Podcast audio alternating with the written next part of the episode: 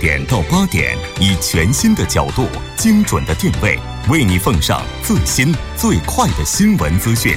锁定《新闻在路上》。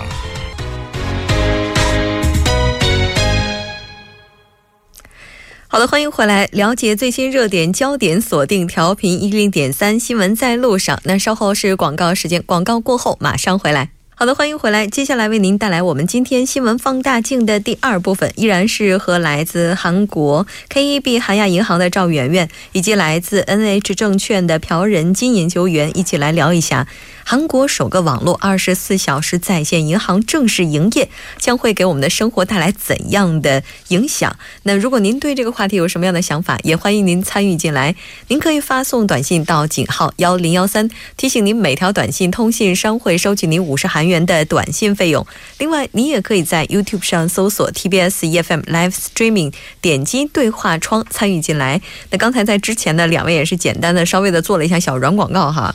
那相信除了两。家银行之外呢，韩国的其他各大银行也都。应该出招了，但是呢，刚才我们中间休息的时间也简单的了解到了这些服务呢，也许真的能给我们的生活带来很多便利，但大家根本就不知道。就比如说刚才这个提到的有一个服务什么的，我安装了，我真的安装了，但里面的金额一直是零，所以说这个服务对于我来讲，它就是没有效力的。所以接下来怎么样去做推广，那也许也是我们线下平台需要去考虑的。那像韩国呢，首尔网上银行这种服务呢，也是。让我们想到了中国的有一个服务，这个服务呢是跟某宝有关的哈。那这个宝据说它也是因为中国的商业银行利息非常低，那这个宝呢就因为它的利息要高出银行利息，那并且也是以各种花式服务吸引了一大批的用户。那一个是互联网银行，一个是互联网金融理财产品。哎，不知道两位是怎么样看待就目前的这种整个互联网金融的发展呢？我觉得互联网金融的话，好像也就是在这几年才开始热起来的词，是吧？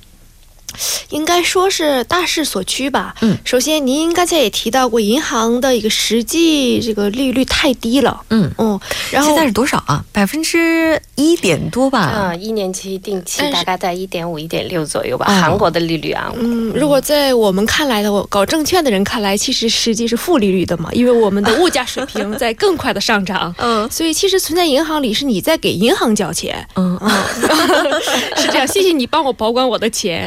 所以，然后我们国内的股市呢，又是有又有监管漏洞，所以太多的钱的话，没有可以没有可以合适的地方来投资。嗯，当然呢，房地产在这里就不谈了，因为是太庞大的一个方面。所以，而且现在又是大数据时代的话，互联网发展的超高速期，有需求的地方的话，应该就是供给就会随之产生。嗯，所以我想，这可能是互联网金融这种产品呢，或者是银行啊，它产生的最基本的原因。像刚才您提到余额宝也是，实际上它就是一种货币型基金嘛，嗯。嗯，当然是那个比存在银行里的话，它会投资在货币市场、短时间的国债啦，或者是央央哦银行里面的回购产品、央行票据等等，所以的话，它就肯定比这种银行的活期存款的利率要高。大概我听说是计算了一下，是百分之四左右吧，可能是，所以当然是会有吸引很多的像我们这样的客户，然后去投。我的印象呢，一般使用互联网金融的人哈，大部分都是这个普通人，就一般人，他们手里也许握有的这笔资金就没有那么庞大。因为如果资金特别庞大的话，他可以选择去投房地产，或者是去投那种更大的项目。正是因为我们手里本来拥有的钱就不多，然后在这个基础之上放在银行呢又特别不划算，所以呢就寻求互联网金融，让自己就本来不是特别多的钱能。能够在这个基础之上，稍微的拿到更多一点的利率，似乎是这样的一个感觉。对的，对的。嗯，但是就是其实现在韩国的这个网络银行发展还是就是比较就是第一家嘛，就是还是就是比较初期。像咱们国内已经像网上银行和微众银行早已经就开业一段时间了。嗯，虽然说互联网金融这个就是嗯非常便捷的为我们提供服务，但是因为互联网是发展是非常的迅速的嘛，对风险也有一定的扩大的这种作用。有一些问题非常快的可能就显现出来了。嗯，刚才那个朴研究员有提到，现在就是像支付宝的，像支付宝的这个余额宝的利率收益可能在百分之四和五左右。然后，但是其实在国内有很多平台，他们出的产品甚至能达到百分之八或者是十。宣传的时候，就是说。不仅就是能让我们想到，哎，这个钱能不能就是定时的这个回收回来，这个也是一个很大的一个研究的一个嗯课题了，嗯，所以它的一个资金嗯募集和一个运用的这些体系，还有风险管理体系，应该是说嗯非常重要的，也是需要现在需要改进的一个部分了。嗯，哎，不知道是不是因为负面新闻看多了，就每次如果要是看到哪个金融商品它的收益率特别高的话，总觉得那是个坑。然后看到这个一点多啊、两点多啊、三点多的时候，就啊挺正常的。然后突然出现一个十，就觉得，嗯，这是个骗子吧？这可能也是一般的老百姓，似乎是有种那种一朝被蛇咬。虽然我们没有被直接咬，但看别人咬被咬也是挺吓人的。那也有金融圈的，就有一些人士就提出了，就参照海外的案例来看呢。这个网络银行，因为它的风险管理不善，就没有撑过几年，以失败告终的情况是比较多的。那即便幸存下来，在跟网点银行竞争的时候，如何管理风险也是非常重要的。就像刚才这个我们的赵媛媛也提到了，就说管控风险如果做不好的话，可能就是致命的。那。就两位觉得，像这种网络银行的话，他们该怎么样去做好风险管理呢？其实这是特别重要的一块，应该说是决定他们生死的。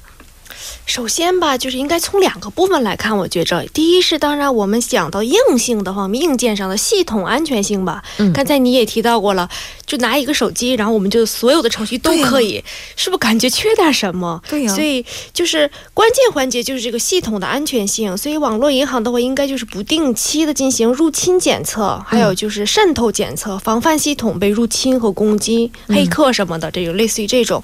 另外一种，除了这种技术上的硬性的问题的话，就就经营上的风险管理，其实应该也应该是这些网络银行需要注意的。线下银行的话，其实由于经验很丰富，而且并且对自己的客户们这种信用等级的评级都掌握的可能比较清楚。但是这种新兴的网络银行呢，对客户的这种信息可能没有了解的那么多，所以在吸引了很多客户以后，不一定能够就是很。就是把持住，然后这种情况，所以盈利模式上的话也是如此。它要能够吸收足够的存款，才能发放出去贷款。刚才也提到过了，它的贷款利率比较低，嗯，然后我存款率比较高，它是嗯需要一定规模的话，应该是才可以的。这个可能我需要一定时间来。观察一下才可能知道这种情况。哎，你说四月三号这家银行银行的话，它是刚刚上线。那刚刚上线的话，在这么短的时间之内，想要募集一笔资金，然后为它放贷来提供足够的支撑，其实这也挺难的。而且刚才呢，两位也提到了，说它的风险管控。刚才朴研究员也提到了，可能会遭遇黑客攻击啊什么的。我怎么觉得网络银行给我的感觉就非常的脆弱，似乎黑客编一个什么恶性代码就能够把他的银行账户清空为零的感觉。当然应该不会那么脆弱哈，但是给人的感觉就有那种非常不安的印象。对，这是普遍，就是我们对，因为毕竟毕竟是一个新生的事物嘛，还是有在使用方面还是比较担心的。但是，当然这个产品的产生也是经过，比如说韩国也有金融监督院一些机关，而且它的参与的股东也有也有一些传统的银行在里边，所以就是它的整个的系统的安全是还是可以放心的。当然，没有预测的一些风险也是会反那发生的。嗯，也就是说，风险和机遇它其实是并存的。刚才我们也提到了，它有很多的优点，然后这些优点可能会让很多朋友去忽略，或者说暂时的就能够去宽容它的这些风险哈。那像网络银行的话，未来可能会给我们的生活带来什么样的变化呢？我能想到的第一点就是刚才朴研究员所说的，再也不用牺牲午饭时间了。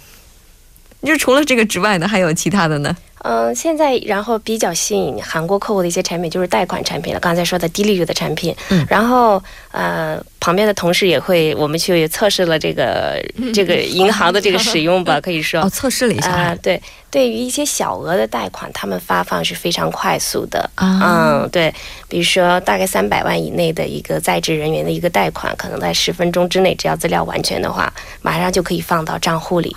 也是根据产品的不同，稍微时间上可能是有些不一样。哦，哎。那您说，对于这种小额的贷款发放速度特别快，哎，反过来想的话，它那么容易就贷出去了，它收回来也会那么容易吗？对，所以就是这也是大家就是专家看来是比较呃危险的一个问题。这个贷款很多人可能就是通过就是网络银行发放的贷款，可能去偿还一些高利率原有的自己负担的一些贷款。那么这个贷款的偿还以后是否有能力，或者是在规定的时间能偿还，也是一个嗯比较大家比较有的一个大大的一个问号吧。对啊，有的时候如果拆东墙补西墙，然后来回的拆，这样的话，其实反而会加速网络银行的灭亡的感觉。我怎么觉得？哎，但是如果它要是能够形成一个良性循环的话，应该说优点是特别多的，因为它就能够减少现在社会上的一些。这个高利贷现象，再比如说像这个前一段时间发生的那种恶性事件哈，应该也能够有效的去阻止。但问题在于，它是否能够比较有效的实现资金的回笼，这可能是比较大的一个问题了。哎，那给我们生活带来的影响的话，刚才提到了说这种小额贷款会比较快的就能拿到，这除了这个还有呢？还有什么其他的吗？我现在能想到的就是一个是时间上的，另外一个就是我们贷款方面的。就除此之外的话，它在这个程序上应该会减。我不知道您在测试的时候有没有试过？因为我的印象当中，如果去银行去开户或者是贷款或者怎么样的话，要递交一沓的资料的感觉。虽然我没有直接在银行贷过款，但看过。对对对，确实是，就是他们在这个简化的时候，然后我们一般的银行业务都会有这个工人认证书，大家都用的这个东西是必必须的嘛。他们可能就采用指纹的形式，然后通过自己呃现在本人名义下的手机，然后通过指纹的形式来做一些。本人的确认就不需要每次要都要身份证啊之类的。然后贷款呢，刚才咱们是只是一个举了例子，例子是一个小额的贷款。像其他的可能一些特定的贷款产品也是需要提供提交资料的。当然这些资料也是都是通过线上来完成的。手机提交照片，或者是嗯指定的嗯把资料发送到什么地方，都是也也是有一定的要求的，主要看贷款的金额对和产品了。嗯，那您刚才提到的这些的话，就是应该说韩国人他在申请的时候会比较容易的感觉，因为您提到了他可能会有本人名下的手机，就除此之外的话，可能还会有一些其他的个人资料。那外国人用这个服务方便吗？我觉得外国人的话会不会比较难呢？哦，现在不仅是难的问题，是非常可惜的是，目前这个网络银行并没有对外国人开放，也就是说，外国人是不可以使用的。嗯，而且包括就是不满十九岁的，呃，可以说是未成年人吧，然后以及侨胞，就韩国的侨胞之类，他们都不可以。现在是临时是都不可行的啊，因为刚刚上线，它还处在测试阶段。呃，所以说现在的话，暂时没有对外国朋友开放。对对对，嗯，然后而且就是咱们在韩的一些外国的人，我们也会在银行界定他为居民和非居民。对于他的一些，比如说信用情况的考核，嗯嗯，估计在网络银行还是需要有一段时间来去探索的。嗯，这也应该是属于风险管控范畴吧？呃，应该是可以这么讲吧。嗯，哎，好像现在的话，跟前几年相比的话，外国人在使用韩国金融。融产品的时候，已经相比较而言就已经放宽了很多了。是呢，像我们证券投资的话，也是都可以开户，可以你可以做。交易的，嗯，投资就之前是不可以的，也是。之前的话好像没有这么，嗯，可能没有这么松，可能他可能要求的比较高，或者是比如说收入上，或者是你的身份上，可能他可能这个要求的档次比较高，这个可能有一个档。现在可能没有那么多，就是很容易的就去开户了。嗯，但是看起来的话，网络银行还是要过一段时间的，因为现在的话，作为外国人的话，可能还不能在这个平台上开自己的户哈。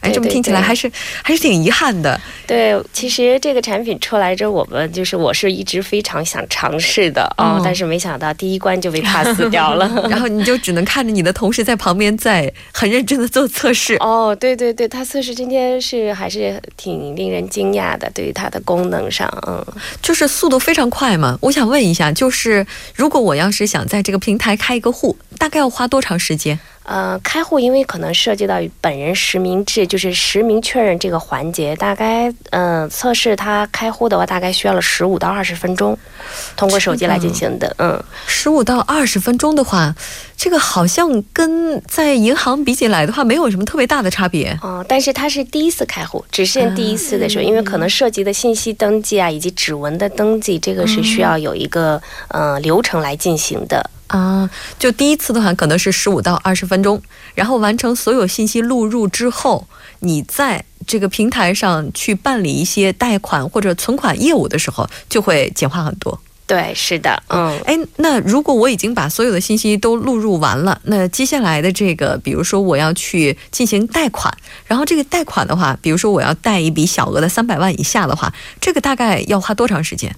嗯，贷款呢，其实它这个贷款的这部分产品也是需要有公认认证书的介入的。嗯，所以在如果信息登记的话，它大概需要了，呃，信息登记的公认证书，它本身可能手机自带的话，非常快就可以录入了。嗯，嗯，整个放款时间也就在十分钟左右。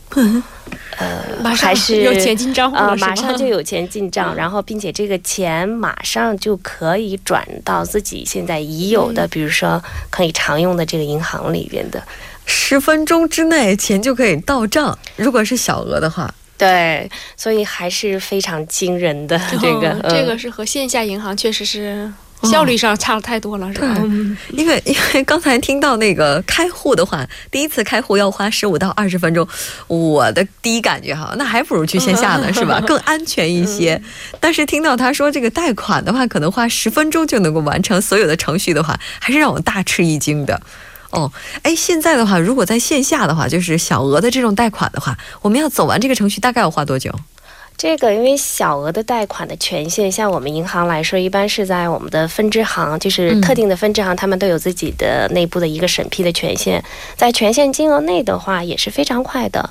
嗯，应该在一天到两天之间就应该资料，因为是需要审核资料的。第二天通知你可以啊，对对对。啊，有比如说信用卡这类的小额的，因为刚才有提到，它这个是三百万的三百万的这个贷款是非常小的嘛。嗯。其实我们现在申请一张普通的信用卡也基本上是三百万的额度也是有的。嗯。所以像信用卡的审核也现在也是非常快速的。嗯嗯。但是还是大吃了一惊，因为因为如果要是正常贷款的话，可能如果第二天通知你这个已经全部都审批完了，这应该是属于飞速的。但是呢，用这个网银的话，然后只需要大概十多分钟。哎，这听起来的话，他这次没有对外国人开放的话，很多人应该开始捶胸顿足了吧？哎，朴研究员，您觉得这次没有对外国人开的话，这个原因的话，就您是怎么看的？可能还是因为属于初期吧，他可能是他也觉得他制度没有完全完善，所以可能。毕竟是本国人的话，他掌握的信息量更大更全，出了什么问题他好去追踪，然后处理一下。但是外国人的话，毕竟有离境的可能，虽然嗯，这种可能是他会考虑的，毕竟是而且是信用等级上的这种掌握的信息的话，可能比起外国人来讲的话，对国内的韩国人本土人的话，可能是掌握的更全面一些吧。嗯，最大的原因可能是在这里，我觉着。嗯，我觉得 这个刚才这个赵媛媛在介绍的时候，还有一条我。觉得限制的特别好。韩国人本国人的话，十九岁以下不能开户，这个特别重要。嗯，对对对，因为其实现在整个韩国的金融这个趋势都是在缩紧贷款的这个趋势嘛。然后，所以我觉得他的选定的客户也得有一定的针对性，不能真的是无限的放大来对任何人就放款，也是一个非常危险的事情。嗯，他们也会也会对这个风险管控应该做出一定的评级。是因为未成年人，当他发现贷款是这么容易的话，那对于他未来整个消费。观念的形成，以及他对个人金融管理理念形成上来讲，也是非常不利的。哎，我倒是觉得这次的话，他把这个范围限制在成年的韩国人这个范围之内，是比较理智的一种行为。但是作为外国人的话，确实是稍微的有一点点失落的感觉哈。对对对，因为二十四小时营业的网点，然后你可以无无限制的在手机上办理自己的业务，这个听起来特别的诱人。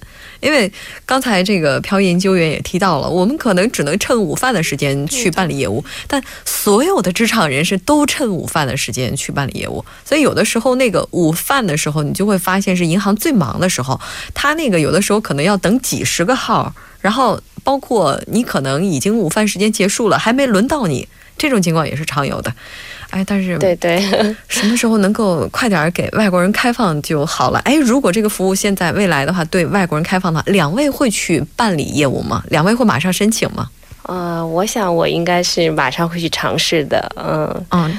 你会去尝试了之后用它的贷款、存款业务，还是只是以体验的形式来感受一下呢？啊，要考虑一下我未来的资产状况了，如何平衡这个存还是贷了。嗯，哎，但是像这个平台的话，现在只是存款啊、贷款什么的，还没有一些什么金融商品啊什么的。未来的话，像这个平台如果。网上银行它在开发出来一些投资商品，这对证券公司来讲也是很不利的吧？那是肯定的了。所以就是说，所以刚才我们也提到过，我们这个金融控股、农业方面、证券、保险商品，它都提供出来的原因可能也在这里。毕竟是因为是金融控股，它可以做到的，一下子。都可以做到，但是这里呢还没有在人家还没有做的之前，我们先开的话可能比较好一些吧。啊，真的时代变化太快，所有的传统呢现在都已经被新生事物冲击了。在这个冲击的过程当中，怎么样去顺应时代变化，跟得上这个节拍，应该是给传统行业带来最大的挑战了。那今天非常感谢两位嘉宾做客直播间，带来这一期这么精彩的讨论。我们下期再见。好，再见。再见。好的，稍后我们来关注一下这一时段的路况、交通以及天气信息。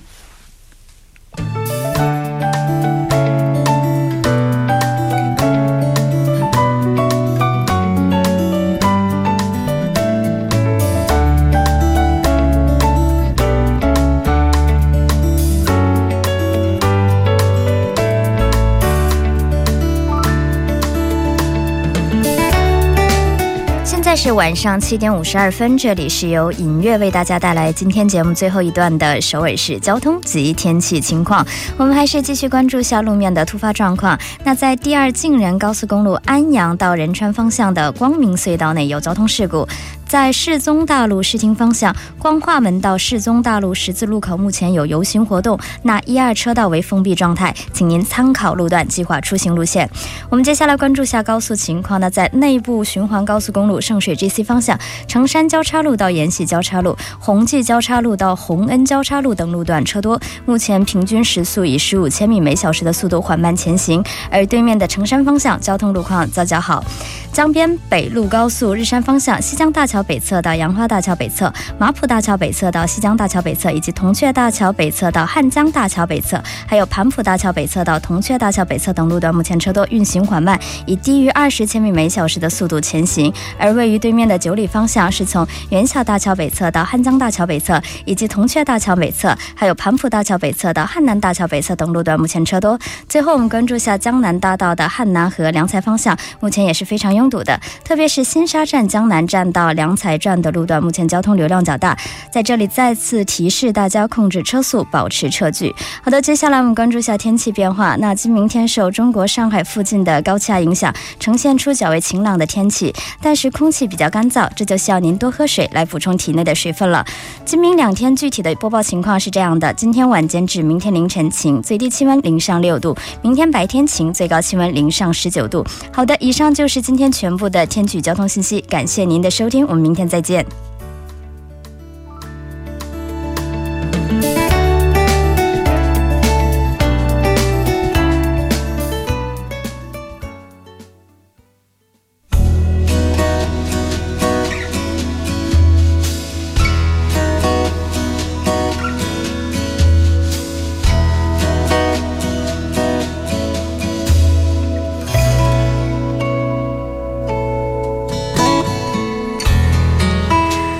到这里，我们今天新闻在路上两个小时的节目马上就要接近尾声了。最后为您送上我们今天感动的那一刻。那最近我们从一则新闻当中了解到，在美国田纳西州的纳什维尔市，最近出现了感人的一幕。当地基督长老会学院的四百名学生一起来到教师本埃利斯家的楼下，齐声唱起了圣歌《神圣心灵》。这个视频也在网上被点击超过千万次。据了解，那这位老师他被确诊患上了癌症，不得不回家养病。听到了这个消息，学生们自发组织了这次活动。同学们抬头望着老师，不少人几乎是哽咽着唱完了这首歌。当时的场面也感动了很多的网友。根据家长说，这位老师在当地非常受人的尊敬，对孩子也非常的真诚，所以孩子们也希望用这种方式来回报对老师的爱。教书育人最高的境界，大概也应该就是这样了吧。一日为师，终生为父，有这样的美德，我们也应该要好好的去传承、去发扬。时间过得非常快，那两个小时的节目呢，到这里也是要接近尾声了。那我们在这里也期待着大家能够跟我们分享您的一些看法，包括您对节目的一些意见，我们也真诚的期待您的参与。那好的，我们明天晚上同一时间不见不散我们也一直在路上陪伴着大家，我是木真。